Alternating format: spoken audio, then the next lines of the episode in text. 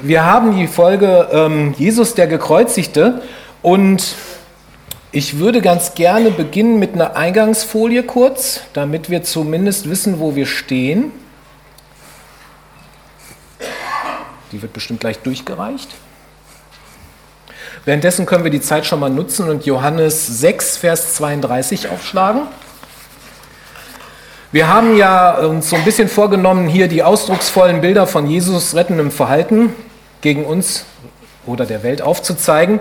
Und da haben wir ja mehrere gehabt. Ja? Also der Benny hatte gesagt, ähm, der hatte angeschnitten, ich bin der Weg, die Wahrheit und das Leben in Johannes 14, Vers 6. Der Hermann hatte, ich bin die Tür der Schafe und ich bin der gute Hirte, weil Johannes 10, das passte sehr gut zueinander. Ähm, ich mache gerade das, ähm, ich bin das Brot des Lebens, das ist heute unser Thema, aber ich möchte uns so einen kleinen Überblick einmal ganz kurz geben.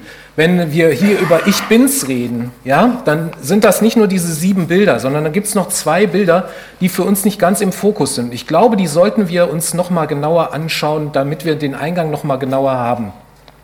Und zwar haben wir einerseits ähm, ganz am Anfang von Johannes in Kapitel 4 die Samariterin. Ja? Und zwar ähm, Johannes 4, Vers 25 bis 26. Ich weiß, dass der Messias kommt, der auch Christus genannt wird, sagte die Frau darauf. Und wenn er kommt, wird er uns all diese Dinge erklären. Da sagte Jesus zu ihr, du sprichst mit ihm, ich bin's.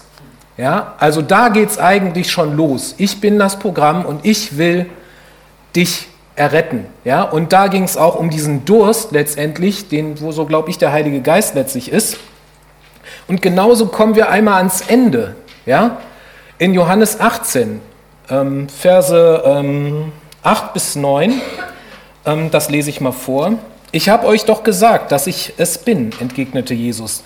Wenn ihr also mich sucht, dann lasst, dieses hier, lasst diese hier gehen. So sollte sich das Wort erfüllen, das Jesus selbst gesagt hatte, von denen, die du mir gegeben hast, habe ich keinen verloren. Ja, und darum geht's, dass es keinen gibt, der verloren geht. Und das werden wir so ein Stückchen hier in Ich bin das Brot des Lebens auch wieder finden. Und ich glaube, das ist wichtig auch in dieser Zeit, dass wir das nicht aus den Augen verlieren. Ja, es geht darum, dass keiner verloren geht.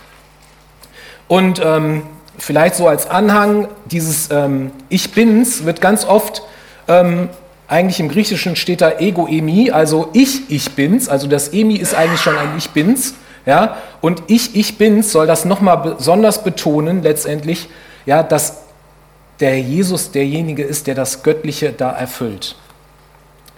So wollen wir ähm, in Johannes 6 gleich ähm, weiterkommen. Ich muss nur einmal kurz die Technik hier loswerden und das Teilen aufhören.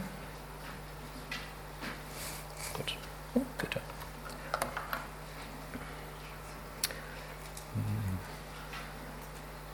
Also ich selbst, ich mache ja sonst eigentlich eher hinten im Kigo. Und manche werden jetzt grinsen und sagen, ja, da, sitzt, da sehen wir den Wolfgang sonst eher. Ja, ähm, aber manchmal darf ich auch vorne sein. Und ähm, so möchte ich natürlich auch gerne diese Zeit nutzen. Ich selbst bin aber eigentlich gewohnt, eher eine halbe Stunde, höchstens 40 Minuten zu machen. Eigentlich gebe ich bei den Kindern eher Gas. Und ich habe eigentlich drei Sachen, die ich eigentlich mit den Kindern immer mache. Und zwar ähm, gibt es bei mir eigentlich immer erstmal abholen, zusammen, also reden darüber, wie geht es dir heute, ja, dann zusammen beten, ja, ähm, wo stehen wir? Und dann gibt es eigentlich einen Predigteil. Aber der Predigteil nach dem Gebet, da ist nicht Schluss, sondern da gibt es eigentlich immer was Süßes bei mir. Und dafür bin ich eigentlich bekannt, dass ich eigentlich nicht ohne was Süßes eigentlich komme und ähm, dass ich halt auch Spiele mache. Weil ich glaube eigentlich, dass, es, dass wir Menschen eigentlich alle gleich ticken. Wir ticken eigentlich so in der Richtung, wir brauchen was fürs Herz, ja, das sind die Spiele, wir brauchen was für die Seele, ja, diese Nahrung. Und ähm, wir brauchen auch natürlich was Süßes, ja, damit der Bauch irgendwie glücklich ist. Ich sehe jetzt auch nicht so aus, als wäre ich so sparsam gehalten. Von daher denke ich, jeder weiß, was ich eigentlich damit meine, ja. Wir brauchen schon mal manchmal dieses Stückchen Zucker, wir brauchen diese Ernährung in unserem Herzen, ja, dass wir merken, hier, da wird was gefüllt.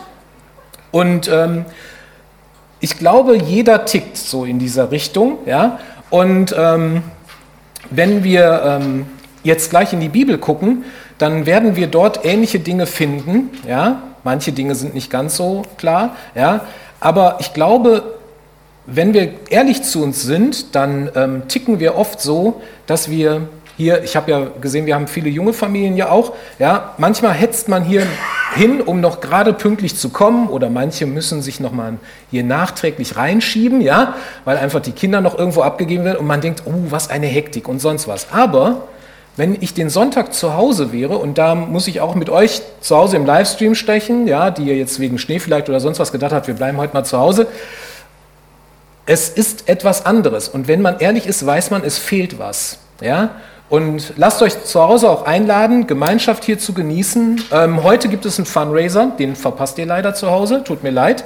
Ähm, aber das ist so der Punkt. Ich glaube, jeder braucht Gemeinschaft und jeder braucht da diese Nähe. Ähm, wenn ich jetzt mit den Johannes anfange, ähm, dann mache ich mit den Kindern halt oft auch so ein ganz bestimmtes Thema. Und zwar packe ich einmal die Zeilen davor und einmal die Zeilen dahinter rein. Ich lese gar nicht den Text erst in der Mitte, sondern ich frage mal, guck mal, was vorne steht und guck mal, was hinten ist und wie kann es zu dieser Situation kommen. Und genau das Gleiche finden wir interessanterweise auch hier. Ich möchte ja ab Vers 32 beginnen. In den unterschiedlichen äh, Bibelversionen ist ähm, Ich bin das Brot des Lebens unterschiedlich gehalten. Elberfelder geht ab Vers 22 ein, Schlachter ab Vers 32, die NÜÜ ab 34. Ich würde es gerne mit Vers 32 beginnen, aber ich lese mal ein paar Eingangsworte. Und zwar fange ich einen Ticken nach vorne, fange ich eigentlich mal an.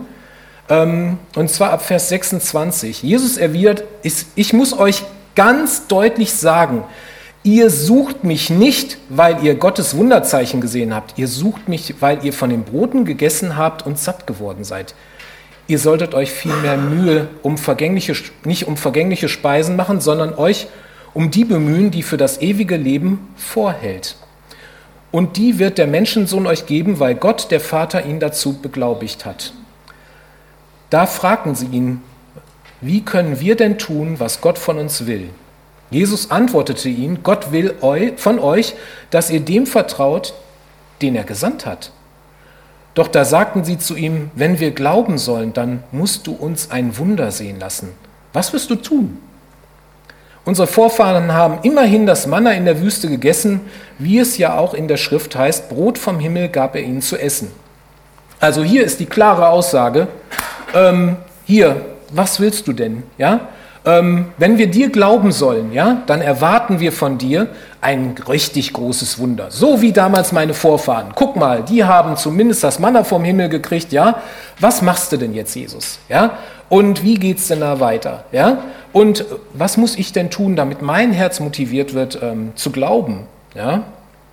Und ähm, eigentlich sind die total weit weg von dem. Der Jesus war davor ja bei der Speisung der 5000 gewesen. Ja, dann sind sie zu ihm gekommen, haben ihn eigentlich noch mal so nach dem Motto hier, ähm, wir wollen gerne das auch noch mal sehen. Ja, und wir kommen in diese Situation. Ja, also was muss ich denn leisten oder was kannst du für mich tun, damit bei mir Glauben wächst? Und hinter dem Text ist eine ganz andere Story auf einmal. Und ich komme mir manchmal vor, ich weiß nicht, ob ihr das auch habt, ihr geht in den Ihr seid zu Hause, habt irgend, es läuft irgendwas, ihr geht in den Keller, kommt, wollt was holen, kommt zurück und es ist eine ganz andere Situation da. Es gab irgendwo Streit, Zickenkrieg, sonst was, aber die Situation hat sich geändert und so komme ich mir hier genauso vor. Ja? Ab Vers 60 ist eine ganz andere Situation auf einmal. Darum ärgerten sich selbst viele seiner Jünger. Was er da sagt, geht zu weit. Das kann man ja nicht anhören. Jesus wusste gleich, dass seine Jünger sich über seine Worte beschwerten und sagte zu ihnen, daran nehmt ihr Anstoß. Was dann, wenn ihr seht, wie der Menschensohn in den Himmel zurückkehrt? Ja, also zwei völlig unterschiedliche Situationen und dazwischen kommt unser Teil, ich bin das Brot des Lebens. Und ich denke, da kann man gespannt sein. Ja, so wollen wir zusammen beten, dass Gott uns ähm, sein Wort aufschließt und ähm, ich bete zum Anfang. Ja, wir wollen dir Danke sagen, dass wir ähm, immer wieder dich neu kennenlernen dürfen und ja, dass du uns mit allem versorgst, was wir benötigen. Wir sind manchmal auf den, ähm, ja, auf den komischsten Wegen unterwegs und trotzdem holst du uns immer wieder ein. Du willst zu uns sprechen und du möchtest ja von uns, dass wir ähm, ja an dich glauben und dir nachfolgen. Wir wollen dich einfach bitten, dass du uns jetzt dein Wort aufschließt und dass wir sehen, ja, ähm, wie wir dir nachfolgen können. Hab Dank dafür, dass wir dich haben und so segne jetzt die Zeit. Seid ihr auch hinter, hinten im Kindergottesdienst bei den Mitarbeitern, dass auch unsere Kinder dich besser kennenlernen. Amen. Ich fange mal an mit Johannes 6, Vers 32 bis 34. Jesus erwiderte, ich versichere euch nachdrücklich, es war nicht Mose, der euch das Brot aus dem Himmel gegeben hat, sondern es ist mein Vater, der euch das wahre Brot aus dem Himmel gibt. Denn das Brot, das Gott schenkt, ist der, der vom Himmel herabkommt und der Welt das Leben gibt. Herr, sagten sie zu ihm, gib uns immer von diesem Brot. Ich weiß nicht, ähm, ob ihr die ähm, Begebenheit kennt ähm, mit dem Brot vom Himmel. Also die Juden waren äh, zeitlang und fast 40 Jahre in der Wüste unterwegs und irgendwann gab es auch das Thema, ähm, wir haben Hunger. Und ähm, Gott hat ihnen letztendlich dieses Manna vom Himmel gegeben. Und ähm, dieses Manna hatte sie satt gemacht. Aber ähm, es ging letztlich darum, das Volk klar ähm, in einen Weg zu bringen. Und ähm, wir kennen Jesu seine Versuchung, ja, ähm, da steht, da sagt er ja, der Mensch lebt nicht vom Brot allein. Und es kommt eigentlich aus dem ähm, 5. Mose, 5. Mose 8, Vers 3 bis 6. Ich ähm, lese das mal vor.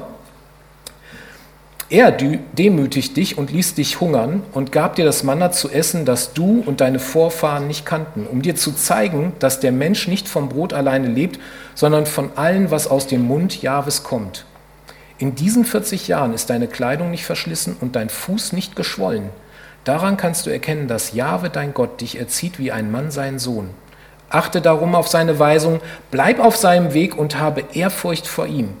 Also hier sehen wir eigentlich in 5. Mose, dass Gott das gemacht hat, um sein Volk zu erziehen. Und das hat diese Menschenmenge völlig vergessen. Für sie ging es eigentlich um, ich sag mal hart, den Brotkönig, ja? der, der mich ernährt. Und hier war kein Interesse mehr, wie kann denn meine Seele gestillt werden. Und wie furchtbar das eigentlich ist, wenn man überlegt, dass ein Volk eigentlich die ganze Zeit auf einen Messias wartet, ja, er sich vor ihnen offenbart, ja, und sie eigentlich ihren Hunger gestillt kriegen können und sie eigentlich nur daran denken, ich sag mal, leiblich versorgt zu werden. Es ist in der Menschenmenge völlig in Vergessenheit geraten. Aber, und das finde ich so herausragend, wenn wir in den Vers 33 nochmal reingucken, dann steht da, der vom Himmel herabkommt und der Welt das Leben gibt. Hier geht es nicht um die Juden, sondern es geht auch um uns. Ja? Und wir sehen schon ganz früh, dass wir letztendlich mit Jesus ein Programm waren. Er wollte nicht die Juden alleine retten, sondern uns alle. Und deswegen steht da, der Welt das Leben gibt. Und das macht mir einfach Mut. Ja? Und in Vers 35 kommen wir dann langsam weiter. Jesus entgegnete, ich bin das Brot des Lebens, wer zu mir kommt, wird nie mehr hungrig sein und wer an mich glaubt, wird nie mehr wieder Durst haben. Ja, und ich, ähm, ich kenne das von zu Hause, ich denke, viele von euch kennen das auch. Eure Kinder kommen schon mal hier und da an und sie sagen dann, ich habe Hunger. Ja, ich habe so einen Hunger. Ja, und dann sagt man, wir haben Brot, wir haben Mittagessen, Spaghetti mit Nudeln ähm, oder mit ähm, Hackfleischsoße, meinte ich. Ja, also wir haben jede Menge eigentlich da und man sieht dann, die Kinder sind so am Rumlaufen, gehen zur Speisekammer hier und dann, ah, ich habe aber einen anderen Hunger. Ja? Und man denkt so, was denn? Ne? Und dann, oder sie kommen dann mittags, nachmittags meistens und sagen, ich brauche was zu schnaggeln, also was Süßes eher. Ja? Ähm, wir sehen aber, dass nicht Hunger gleich Hunger ist. Und die Frage ist doch letztendlich, ähm, wir verbinden eigentlich mit diesem Hunger sehr klar was, nämlich was mit unserer Seele. Wir haben ganz oft Hunger in unserer Seele. Ja, wir wollen eigentlich innerlich gestillt werden und wir wollen, dass Jesus unseren Hunger stillt. Und genauso dieser Durst, der hier beschrieben wird, das ist eigentlich der, so sagt man, der Geist, der einen letztlich gibt. Ähm, und das würde ich ganz gerne auch noch mal ein bisschen unterwandern. Und zwar ähm, in Johannes 4 steht ab Vers 10, da spricht er ja mit der ähm, Samariterin. Ähm, Jesus antwortet, wenn du wüsstest, welche Gabe Gott für dich bereithält und wer er ist, der zu dir sagt, gib mir zu trinken, dann hättest du ihn gebeten und er hätte dir lebendiges Wasser gegeben, also sie gefüllt. Jesus erwiderte, ähm, jeder, der von diesem Wasser trinkt, wird wie wird wieder durstig werden. Wer aber von dem Wasser trinkt, das ich ihm geben werde, wird niemals mehr Durst bekommen. Das Wasser, das ich ihm gebe, wird in ihm eine Quelle werden, aus der Wasser sprudelt bis ins ewige Leben. Ja? Und hier ist halt diese Perspektive wieder der Ewigkeit, die wir nachher auch wieder finden werden. Also ich glaube halt, dass ähm, wir dort von Jesus und dass der Geist uns da versorgt. Und hier hätte ich normalerweise meine ganze Predigt ausgerichtet auf Brot. Ja, so wie können die Juden nur und ist ja unfassbar und haben die noch nicht im Alten Testament gesehen. Ja, und da gab es Speisopfer, Schaubrote und man hätte all diese ganzen Sachen machen können. Aber eigentlich geht es hier um Glauben. Ja, und das ist eigentlich das Brot und die anderen Bilder, das sind Beispiele, ja, wie ein Glas, ja. Mir geht es eigentlich um das Wasser, ja, aber das Glas brauche ich, um es zu halten, um es transportiert zu bekommen. Und genauso brauchen wir hier das Beispiel mit dem Brot, um zu verstehen, was Jesus eigentlich von uns will. Ja? Und so habe ich meine ganze Predigt dann nochmal umgestaltet und habe gedacht, Moment, es geht doch eigentlich hier um den Glauben. Und das fällt den Juden am meisten schwer. Ja, sie wollten ein Zeichen, sie wollten das Große sehen, aber es geht eigentlich um den Glauben. Ja, und in Vers 36 können wir das dann genau nach und nach erfassen. Aber ich habe es euch ja schon gesagt, trotz allem, was ihr an mir gesehen habt, glaubt ihr nicht. Also der Glaube muss etwas sein, was ähm, mehr ist als nur ein bisschen Hunger stillen. Ja? Hier hätten, hätten sie jetzt das Volk die Entscheidung haben können. Ja? Hier hätten sie sagen können, Moment, ich weiß, ähm, dass es dich gibt, Jesus, und ähm, ich will an dich glauben. Aber sie ähm, sind eher störrisch und wollen eigentlich gar nicht wirklich dem nachgeben. Ja, und wenn wir ehrlich sind, wir sind zwar, viele von uns haben sich sicherlich bekehrt, aber manchmal versuchen wir ja auch schon mal so, so, so einen Deal zu machen. Ja? Ich, ich will dir ja vertrauen, Herr Jesus, aber wenn du mir ein bisschen helfen könntest, wenn du ein bisschen mir da ein bisschen unter die Arme greifen könntest oder wenn du da einfach schon mal ein bisschen mir Vorsprung geben könntest, damit es mir leichter fällt. Ja? Aber der Glaube ist etwas, das kommt. Und ich glaube, das müssen wir ein bisschen kennenlernen. Der Jesus macht aber ein festes Versprechen, weil wir alle letztlich Menschen sind, die schon mal versuchen, hin und her zu schwanken oder Deals zu machen mit dem eigenen Glauben, hat Jesus so eine feste Zusage gemacht und die finde ich einfach toll. Die begeistert mich immer wieder. Das ist einer meiner Lieblingsverse von einigen. Alle, die der Vater mir gibt, werden zu mir kommen. Und wer zu mir kommt, den weise ich niemals zurück. Johannes 6, Vers 37. Ja, hier gibt es eine klare Zusage. Eine Zusage letztendlich, ähm, ja, egal was du für einen Mist machst, mal klar gesagt, es gibt einen Weg zurück.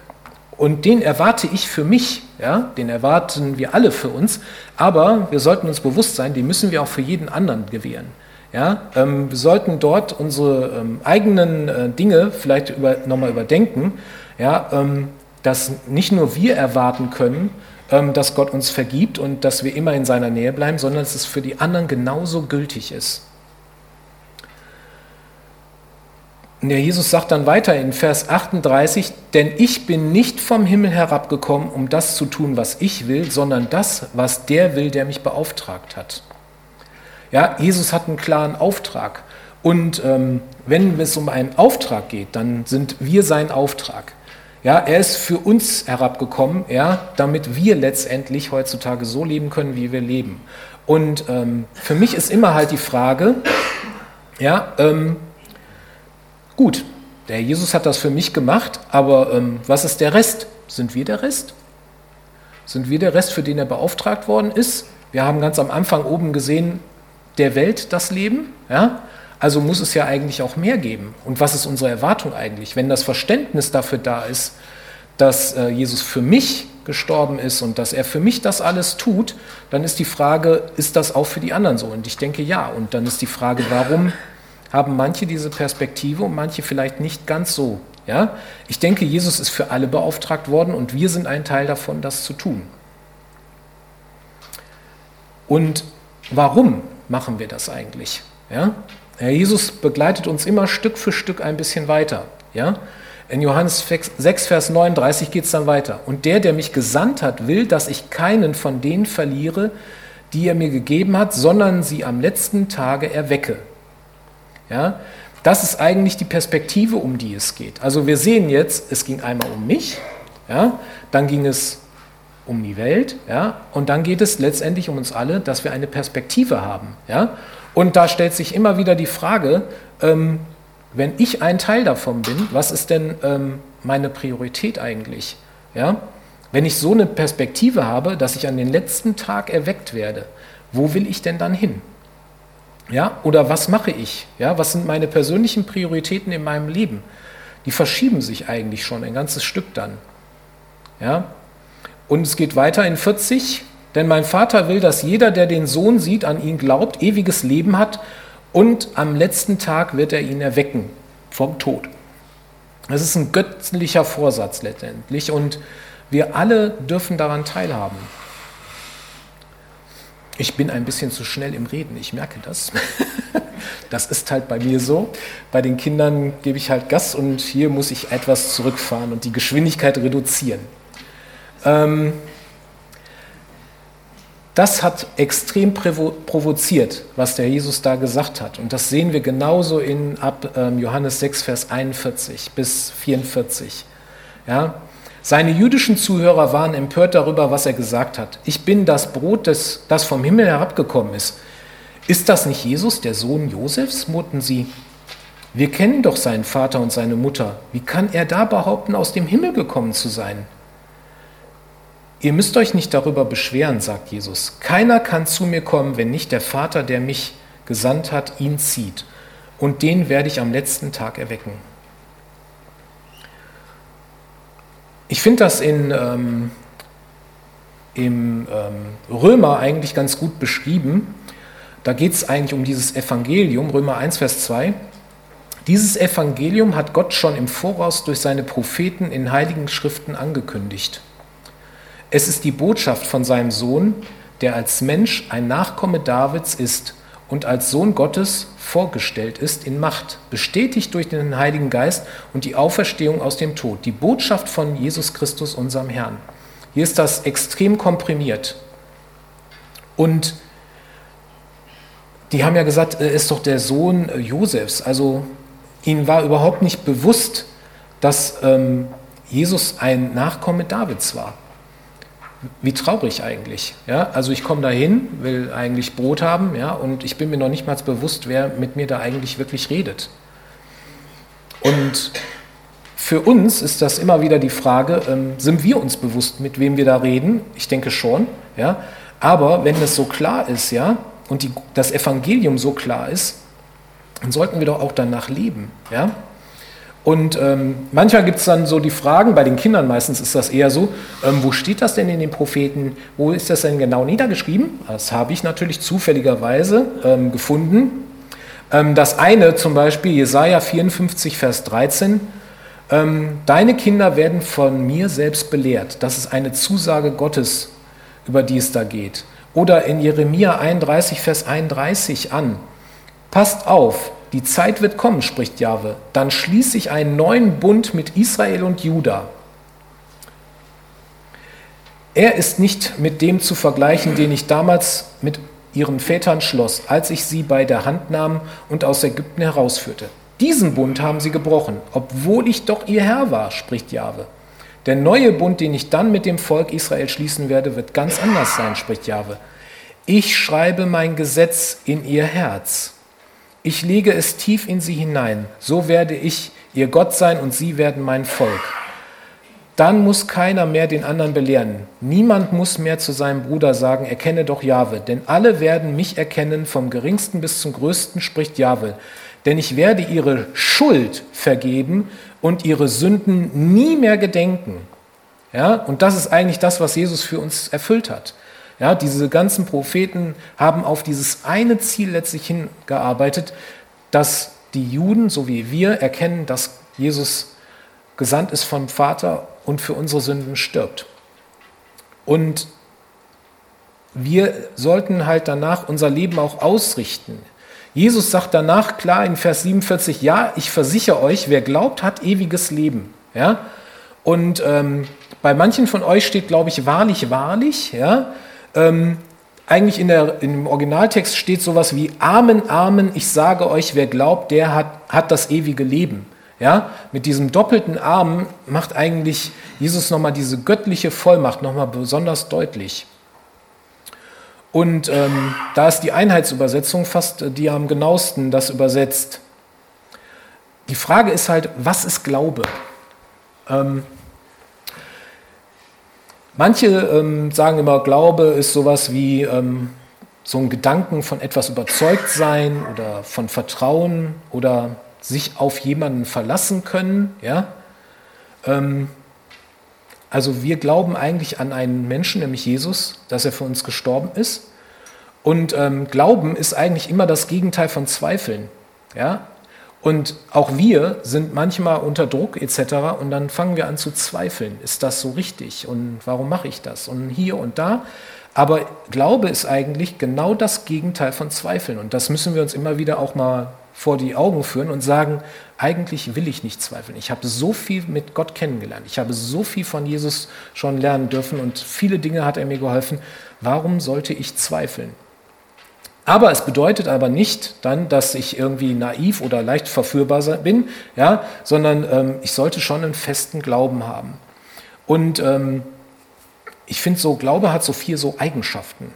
Ja? Ähm, das eine ist ich sag mal, die Person oder der Gegenstand, würden manche behaupten, aber ich glaube die Person. Ja, also wenn ich glaube, dann glaube ich an Jesus Christus. Ja, und ähm, in der Apostelgeschichte steht das schon.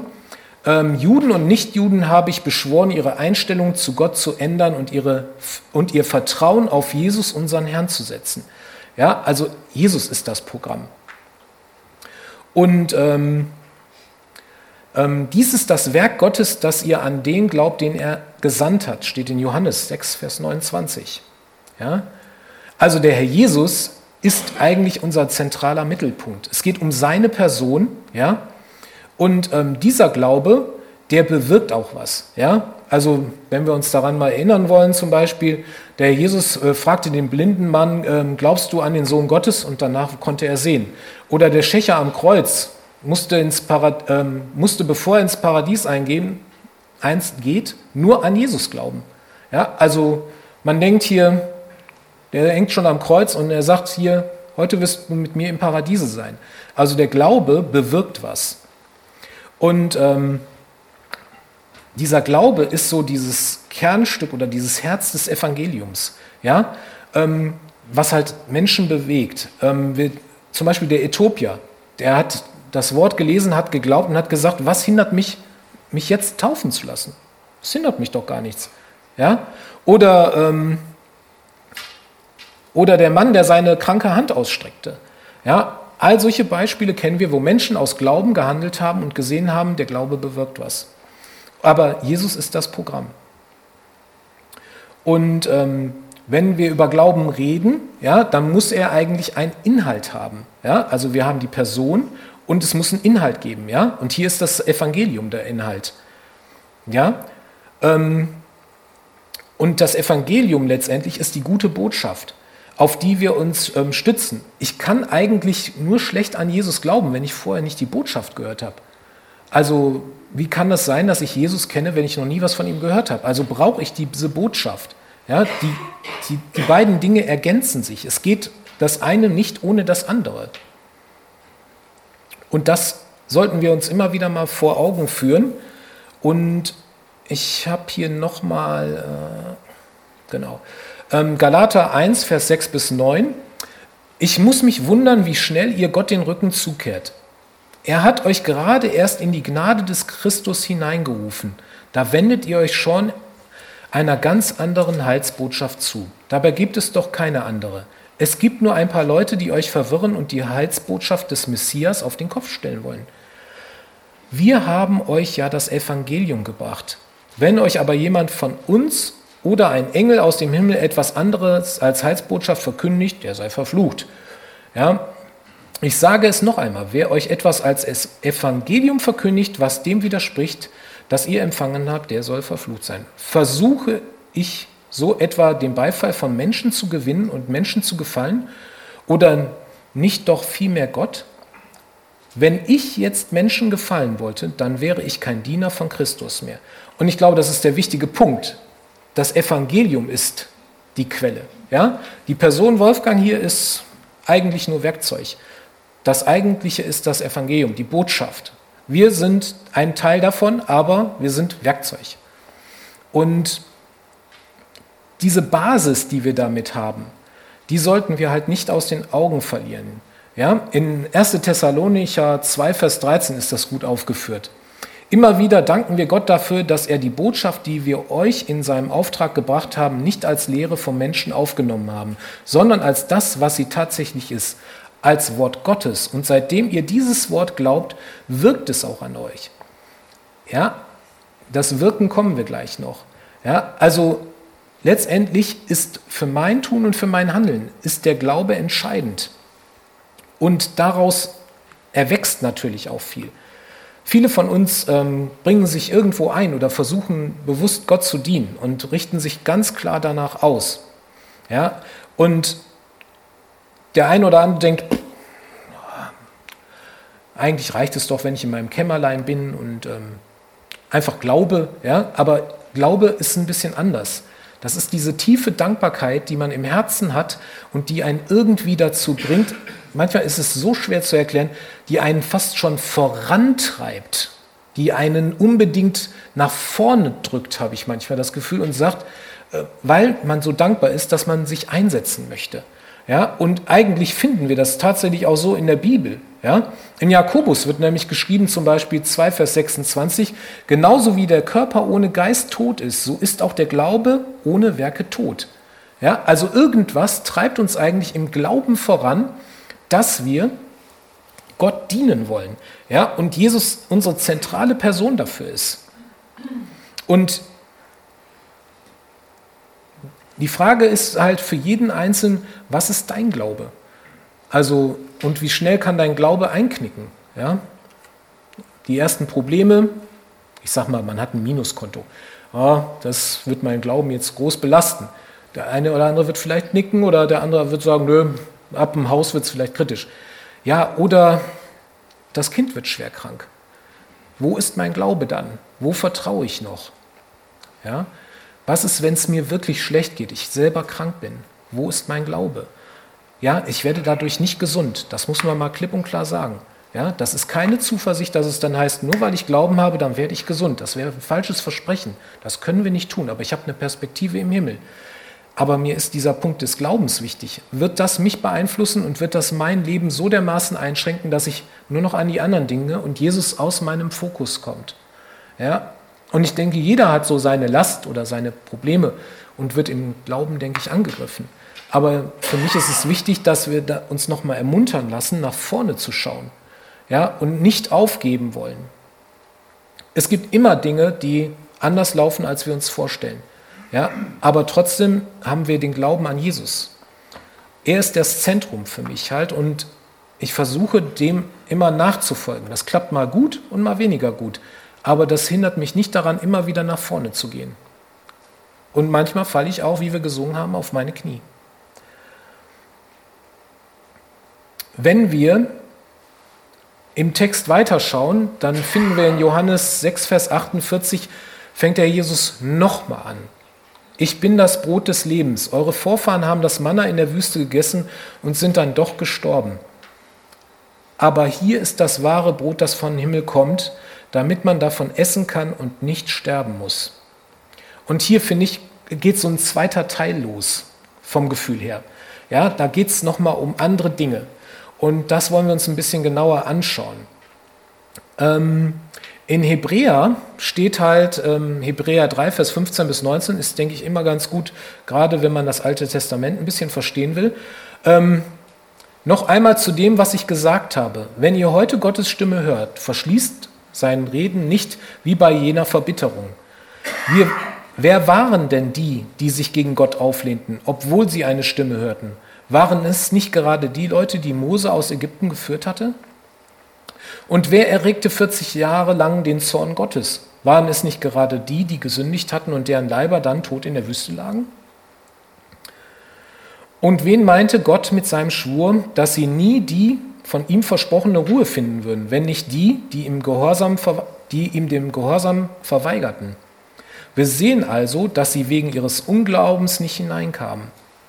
Also hier geht es jetzt nochmal einmal ganz kurz um diesen Unglauben und dann das wahre Brot. Jesus ist das wahre Brot.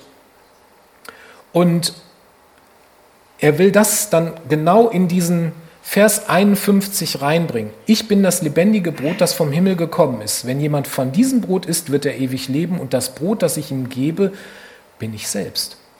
Es ist mein Körper, den ich gebe für das Leben dieser Welt oder der Welt. Ähm, und hier ist jetzt für die Juden einfach gerade mal völlig, die wissen nicht mehr, was sie glauben sollen. Der sagt tatsächlich allen Ernstes, ähm, das Brot bin ich selbst, ja? Und hier, das ist mein Körper. Und die denken, was will der? Wie kann der jetzt auf einmal Brot sein? Ja, wie geht das überhaupt? Ja, wir sind doch hier keine Kannibalen. Ja?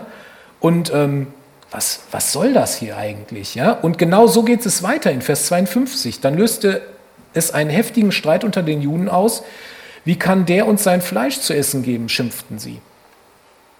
Ja, also ich bin kein Kannibale und ähm, den kann ich nicht essen. Hier war auf einmal etwas, da war für die Juden das Bild weg. Sie konnten sich damit überhaupt nicht mehr in Verbindung bringen. Und man sieht aber an den Streit, dass es offenbar zwei Parteien gab. Wenn wir das Johannesevangelium lesen, dann finden wir vorne seine ersten Jünger, die sagen, du bist der Sohn Gottes. Ja? Und das wird eine der Parteien sein, die immer sagten, das ist der Christus. Ja? Soweit sie es verstehen konnten. Und die andere Seite ist die, die jetzt nur sieht, eine Person. Ja? Und, ähm, und sagten hier, wie kann der uns sein Fleisch zu essen geben? Ja, also es gab einen Teil von Jüngern, die offenbar glaubten und Menschen und einen anderen Teil, die das nicht glaubten. Und so ist das auch heutzutage. Nicht jeder glaubt an Jesus Christus. Ja, und nicht jeder ist davon überzeugt. Dennoch sollten wir alles dafür tun, finde ich halt, ähm, dass wir jeden dazu ähm, ermuntern, Jesus kennenzulernen. Streit, glaube ich, ist nicht die wirkliche Lösung dafür. Ähm, aber wir sollten nicht einfach nachlassen, über unseren Glauben zu reden. Das muss kein Streit sein, aber ich denke, das ist schon wichtig, dass wir darüber nachdenken. Und ähm, wir haben hier, ja letztendlich fängt das so an, ähm, ich gebe mein Fleisch für euch. Also es geht um diese Opferstellung. Ja, und das kommt jetzt so nach und nach eigentlich, finde ich, so ein Stückchen so, ich würde fast sagen, in, wie in unserem Gemeindeleben rein. Ja, weil der Jesus führt dann ein Stückchen weiter fort. Ich versichere euch mit allem Nachdruck, wenn ihr das Fleisch des Menschen so nicht esst und sein Blut trinkt, könnt ihr das ewige Leben nicht in euch haben. Ja, und ähm, das tun wir eigentlich alle 14 Tage. Alle 14 Tage denken wir daran, dass der Jesus sein Fleisch für uns geopfert hat ja, und ähm, sein Blut für uns hingegeben hat. Und wir haben hier eine symbolische Sprache, die ist für die damaligen Menschen nicht vorstellbar. Für uns ist das vorstellbar. Wir haben regelmäßig dieses Bild vor Augen. Hier geht es aber noch dazu um den Menschensohn. Ja? Und der Menschensohn ist immer ein Bild von Jesus, der als Person ist. Und ähm, er selbst sagt von sich, dass der Menschensohn erhöht werden muss. Also spricht bewusst von diesem, ja, sich opfern. Das steht in Johannes ähm, 12 zum Beispiel, Vers 32 bis 34. Und wenn ich von der Erde erhört, erhöht worden bin, werde ich alle zu mir ziehen. Mit diesen Worten deutet er an, auf welche Weise er sterben würde. Die Menge hielt ihm entgegen, wir lesen in der Schrift, dass der Messias für immer bleiben wird. Wie kannst du da behaupten, der Menschensohn müsse erhöht werden? Was ist überhaupt dieser Menschensohn? Ja, und der Jesus hat nie ein ein Geheimnis daraus gemacht, dass er sich opfert oder dass er gekreuzigt wird. Er hat das immer wieder, in jedem Evangelium finden wir das immer wieder, dass er ganz klar darauf hinweist, ich werde für euch sterben. Und für viele war es nur schwer zu verstehen. Deswegen, wer mein Fleisch isst und mein Blut trinkt, hat ewiges Leben. Und ich werde an ihm in den letzten, nein, das ist falsch, Moment. Ich muss mal kurz hier was wegmachen. Wer mein Fleisch isst und mein Blut trinkt, hat ewiges Leben und ich werde ihn am letzten Tag erwecken vom Tod. Ja, hier finden wir wieder das, was wir ganz am Anfang hatten. Wir hatten das noch in, ähm, in Johannes am Ende gehabt, ja, dass keiner von ihnen verloren geht. Ja, für den Herrn Jesus ist wichtig, dass jeder ankommt. Ja, und ähm, hier ist so die Frage, Leben, ewiges Leben, was ist denn das? Ja, Im Alten Testament wird das nur zweimal beschrieben. Also ich habe es nur zweimal gefunden. Vielleicht habt ihr mehr gefunden. Wäre cool, wenn ihr mal mir einen Tipp gibt. Ähm, ich habe das einerseits in Psalm 133, Vers 3 gefunden, Leben in Ewigkeit. Und dann in Daniel 12, Vers 2, wo er das ewige Leben beschreibt. Ja, in beiden Fällen wird der Messias an, an der letzten Zeit quasi vorhergesagt. Ja, im Neuen Testament finde ich es wieder in Hebräer halt. So wurde auch Christus, der Messias, einmal geopfert, um sich den Sünden von vielen aufzuladen. Hebräer 9, Vers 28. Wenn er dann zum zweiten Mal erscheint, kommt er nicht mehr wegen der Sünde, sondern wird denen die endgültige Rettung bringen, die auf ihn warten. Ja, also diese Zuversicht wieder ganz klar dargestellt. Und ich denke, wir haben ein Privileg. Ja, wir haben ein Privileg, letztlich, dass wir Jesus erkennen durften. Ja, und ähm, dass wir eine Gemeinde haben, ja, und da in eine Gemeinde gehen können, ja, wo wir uns daran erinnern können, was Jesus für uns tat und wo wir uns gegenseitig aufbauen können. Ja, ähm, wir sind alle Menschen mit Macken, ja, und ähm, wir alle haben auch unsere Probleme, aber wir brauchen Gemeinde ja nicht spielen. Ja, wenn Jesus unser Zentrum ist, dann sollte das eigentlich ohne Probleme funktionieren.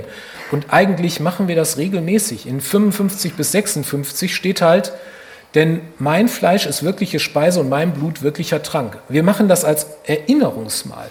Wir erinnern uns regelmäßig eigentlich daran, dass der Herr Jesus sich für uns geopfert hat. Ja, alle kennen diese Stelle aus 1. Korinther 11, Vers 23 bis 26.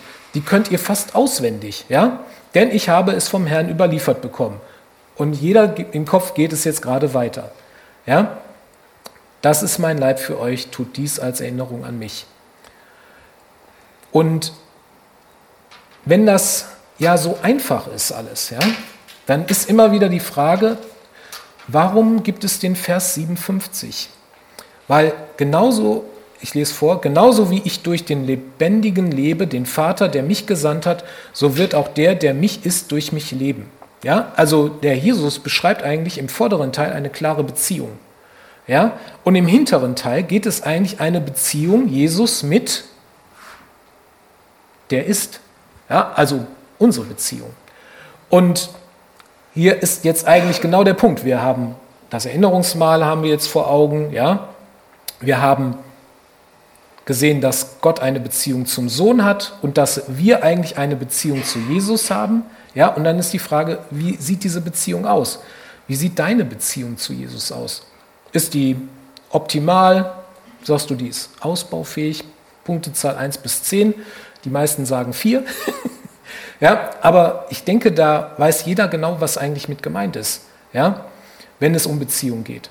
Ja, und Beziehung braucht zwei Seiten. Ja, das ist genauso wie in der Ehe. Da braucht man auch zwei Seiten letztendlich. Ja. Es kann mal die eine Seite stur sein, es kann mal die andere Seite stur sein. Aber wenn beide stur sind, dann gibt es echt Probleme. Und der Jesus ist eigentlich derjenige, der mit offenen Armen uns entgegenkommt. Ja. Und die Frage ist, wie leben wir es?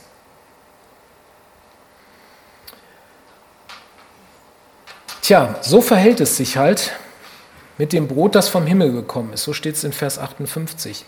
Wer von diesem Brot isst, wird ewig leben und nicht wie eure Vorfahren sterben, die das Manna gegessen hatten. Das war eine Einladung eigentlich von Herrn Jesus. Und ich weiß nicht, wie es euch geht, aber ähm, diese Einladung versuchen wir regelmäßig hier eigentlich auszusprechen. Bewusst zu sagen, hier, denk über dein Leben nach. Ähm, kennst du Jesus? Wie wird dein Leben aussehen? Und ähm, lasst euch immer wieder einladen, die ihr vielleicht noch nicht diese Entscheidung für euch getroffen habt, einfach nochmal bewusst wirklich abends mal hinsetzen und wirklich mal sagen, Jesus hier, ich will dich kennenlernen, ich brauche dich in meinem Leben. Oder viele von euch haben Freunde, redet mit einem Freund. Ich glaube, dass es einfach wichtig ist, dass wir das nicht verlieren. Wir sollten an unserem Glauben arbeiten und wenn wir diesen Glauben noch nicht in uns haben und uns wirklich unsicher sind, Jesus zu gehören, dann lasst uns das bitte festmachen. Diese Entscheidung kommt in Vers 60 jetzt langsam hoch. Wir haben gesehen, der Jesus fordert eine klare Entscheidung eigentlich. Und für viele der Jünger war das nicht nicht anzuhören. Für sie war es das Klingeln in den Ohren. Sie haben gesagt, hier, das geht auf gar keinen Fall. Und auch heute ist das so. Bei manchen wird es gehört, bei manchen nicht. Aber der Jesus hat danach, also ein Teil der Jünger hat sich getrennt und ein Teil ist geblieben. Und er hat gefragt, wollt ihr nicht auch gehen? Was haben sie wohl gesagt? Warum wollten sie nicht gehen? Denn du hast die Worte des ewigen Lebens. Und das sollten wir nicht vergessen. Alles, was uns passiert oder was sonst kommt, wir folgen Jesus, weil er die Worte des ewigen Lebens hat.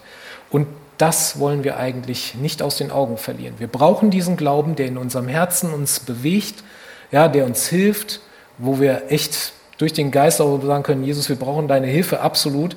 Aber andererseits sollten wir nicht das aus den Augen verlieren. Er hat die Worte des ewigen Lebens und die wir benötigen.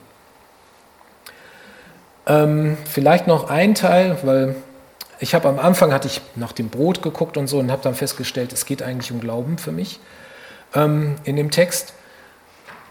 Ähm, es gibt äh, mehrere Formen so vom, vom, ich sag mal in der Bibel, wo es um Brot geht. Ja?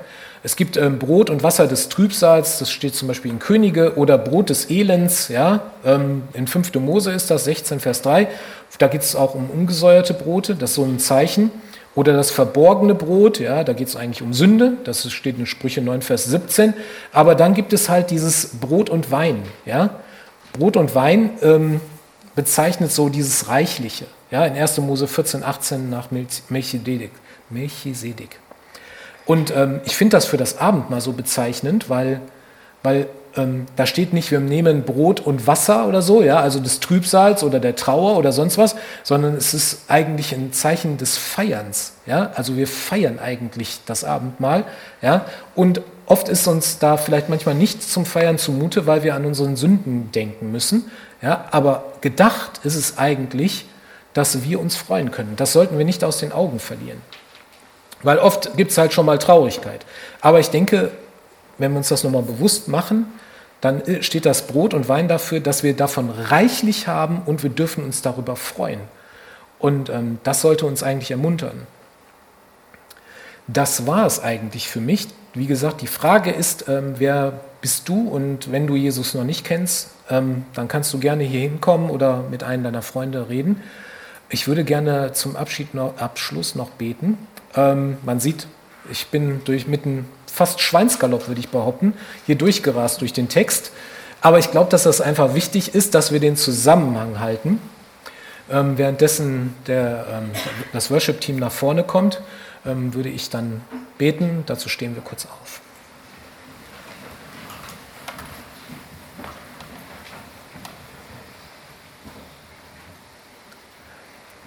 Jesus, du bist das Brot des Lebens und ja, wir brauchen manchmal Bilder, um zu verstehen, ähm, was du mit uns vorhast. Und du siehst, dass wir ähm, als Menschen auch wankelmütig sind und dass wir einfach viel Glauben in unserem Leben benötigen.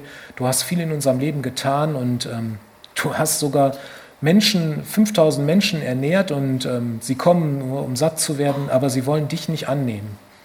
Herr, wollen dich einfach bitten, dass wir die Zeit nutzen, dass wir ja, ähm, dich annehmen, aber für den, der es noch nicht getan hat, aber wollen dich aber auch bitten, dass wir da nicht aufhören, Menschen von dir zu erzählen, dass Menschen dich kennenlernen. Ja, dass Menschen auch ähm, wirklich gefüllt werden und dass sie ihren Hunger und ihren Durst, den sie in ihrem Herzen und ja in ihrer Seele letztlich haben, ja, dass du ihn füllst. Wir wissen, dass du das ähm, tust, Herr, weil wir es selbst erfahren durften und sind da einfach unendlos dankbar für wollen dich aber einfach bitten, Herr, für Menschen, dass du sie uns aufs Herz legst, dass wir ihnen ja, ähm, dich vorstellen und ja, Herr, dass wir auch selbst letztendlich, die wir ähm, erlöst worden sind, nicht vergessen, wo wir hergekommen sind und was du für uns getan hast. Und genauso diese Gnade, die du für uns ausgesprochen hast, auch anderen Menschen zukommen lassen dass wir nicht vergessen, ähm, dass wir auch Sünder waren und dich nötig hatten und genauso jeder einzelne von uns dich immer wieder nötig hat. Hab Dank, dass wir auf dich schauen dürfen und dass du unser Leben reich machen möchtest. Nicht mit Vermögen, sondern in unserem Herzen, dass wir einfach mit Freude dir nachfolgen dürfen. So wollen wir dich auch jetzt weiter für den Gottesdienst bitten, ja, dass du unsere Herzen auch mit Gesang füllst und siehst auch nachher, ähm, dass wir gemeinsam ähm, ja, einen Fundraiser haben dürfen, Herr, und wollen dich bitten, dass so wie du unsere Seele füllst, auch ähm, ja, unseren, äh, unseren Leib füllst, aber auch, dass vor allen Dingen durch die Gemeinschaft unsere Herzen nochmal gestärkt werden. Hab Dank, dass wir dich im Mittelpunkt haben dürfen und sei du jetzt weiter mit uns. Amen.